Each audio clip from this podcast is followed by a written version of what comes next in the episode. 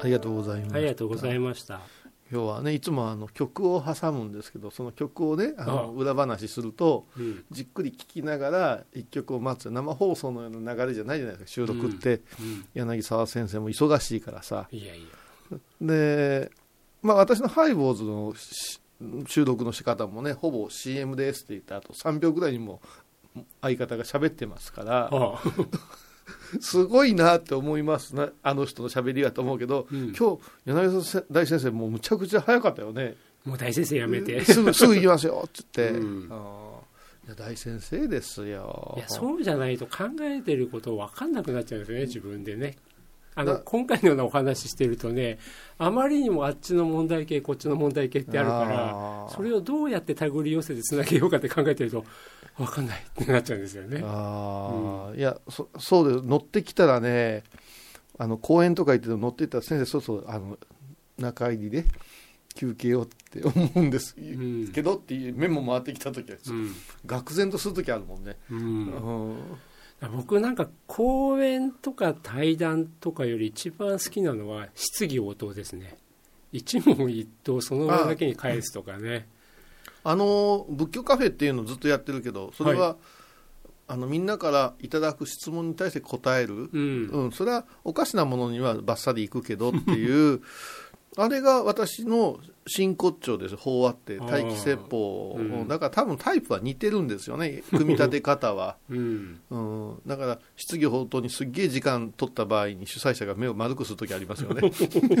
もうこの辺にしましてですね。何かありました。全然質問飛んでこん時あって、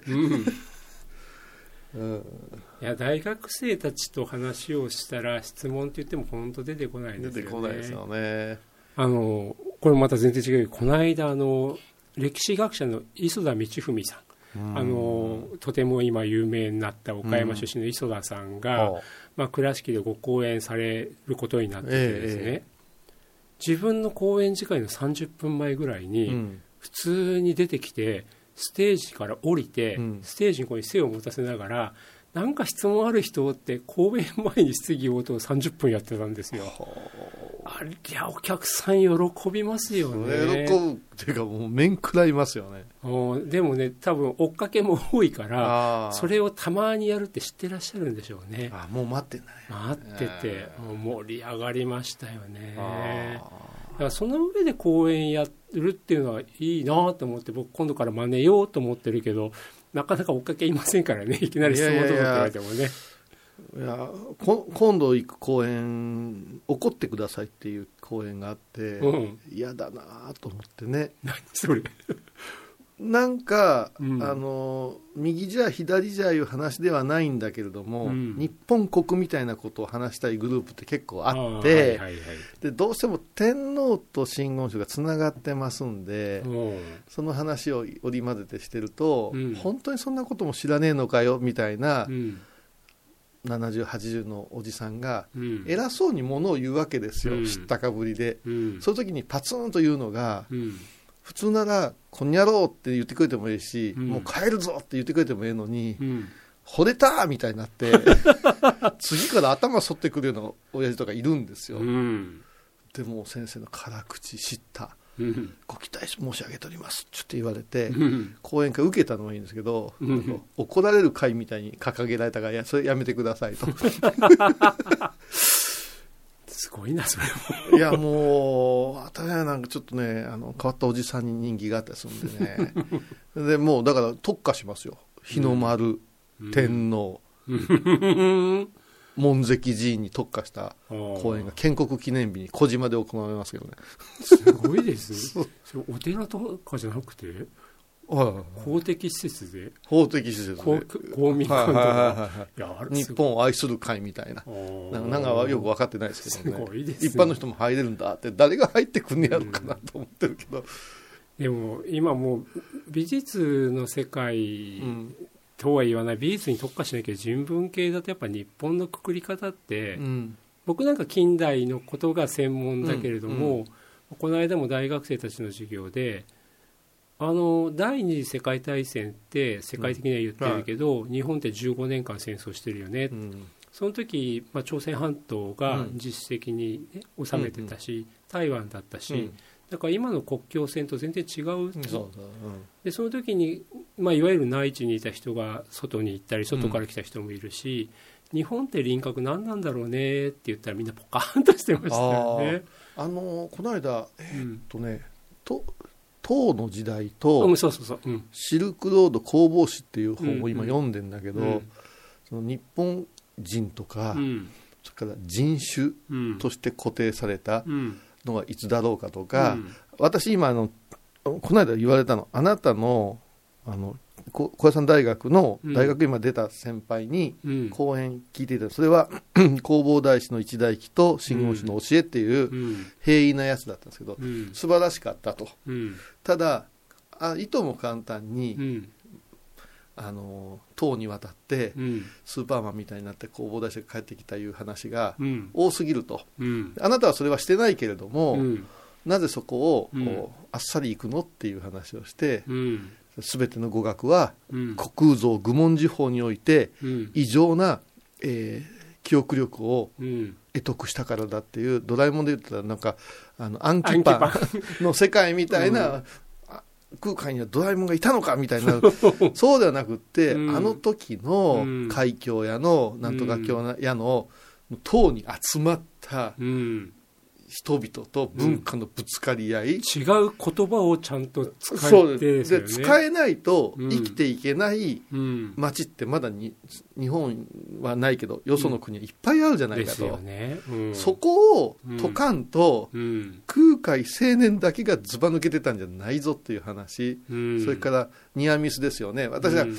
あのー柳沢さんの話とか大原関係の方の話聞いてて多分私も前澤さんもそうやと思うんやけどそのピカソやとかうん。ゴッホやとかうん。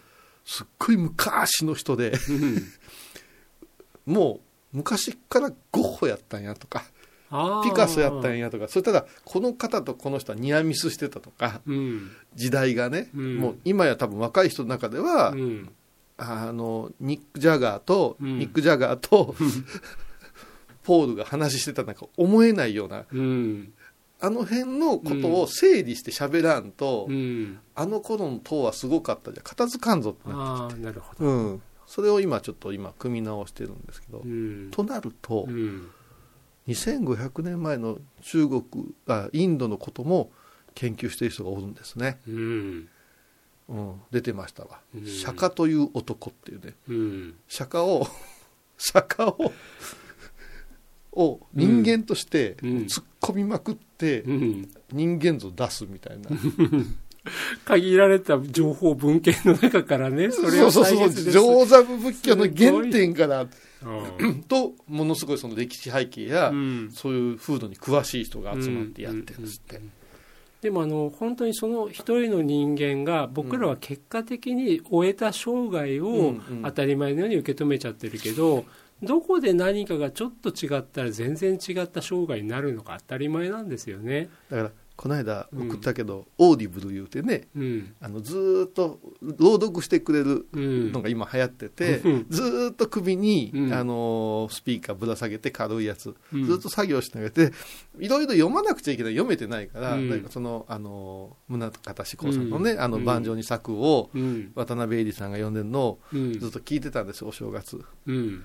そしたら年齢年代ごとにこう語ってくれるけど、うん。その時にふと思ったのがあここでうちの親父生まれたんだとかね。ああうんこんな有有名著名な方と一緒だったんだとかね、うん。うん。つい最近のことじゃんとかね、うん。こんなんもうなんか宗像志向がすごくなりすぎてうん。ずいぶん昔の人に思えてたんですけどねだから、ん。その情報を語り手が言ってくださるとすごく本当はありがたくって小小島とラジローは1902年に東京美術学校に入りましたって知識だけ言っちゃったらそれで終わりだけど、うん、そうそうそうそうそう。成はだよ。中国山地の山の中だよと。今みんなの小学校の同級生で東京芸大の油絵科入った子がいたら君らそれどう思う？100年前だよって言って、うん。その状況をもう一回知識をね情報をもう一回みんなの中に落とし込むというのは大事ですよね。あとね簡単にさ、ね、疎開したとかさう、ん。町からさ、うん。あのあ町へさお嫁さんがさ赤ちゃん抱いてきたとか言うけど、うん。父親にさ当時の列車事情とかよくもう記者マニアでしたから、うん。聞かされてたから、うん。どんな状況でうん。番儀をねうん板を運んだかとかね。ですよねああの大原美術館の絵画も戦中期に疎開したっていうね、はいはいはいはいはい。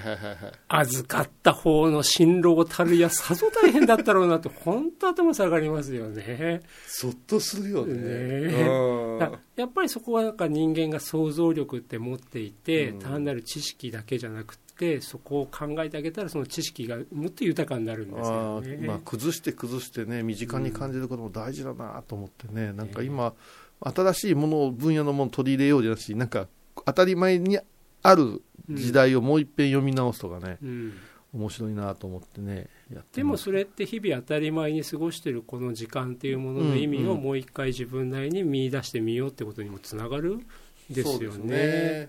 だからそうあのーそうお聞きの皆さんはあれかもしれんけども今日なんでこの柳沢大先生がこのデジタルとアナログっていう話でねここまであの熱く語ってくれる私がね持ってこんでええのにねあのアナログで書いたのとねコンピュータグラフィックのコピーを持ってきたからですよ、うん、で初の試みですよね、えー先般からね、あのー自分の作品を学芸統括に見てもらうなんてね、でも普通普通のこうんとですあ普通じゃないわ、そんな 普通じゃないわ、そんなことやってるラジオブース、どこにありまあラジオ。番組はな。かなかラジオ番組じゃないですよ。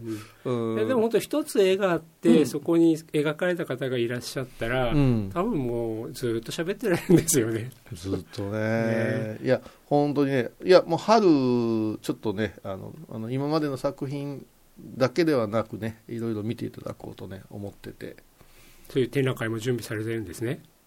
それは後ほど相談せないかんとこやけどわかりました。はい、またお願いしありがますとうございました。はい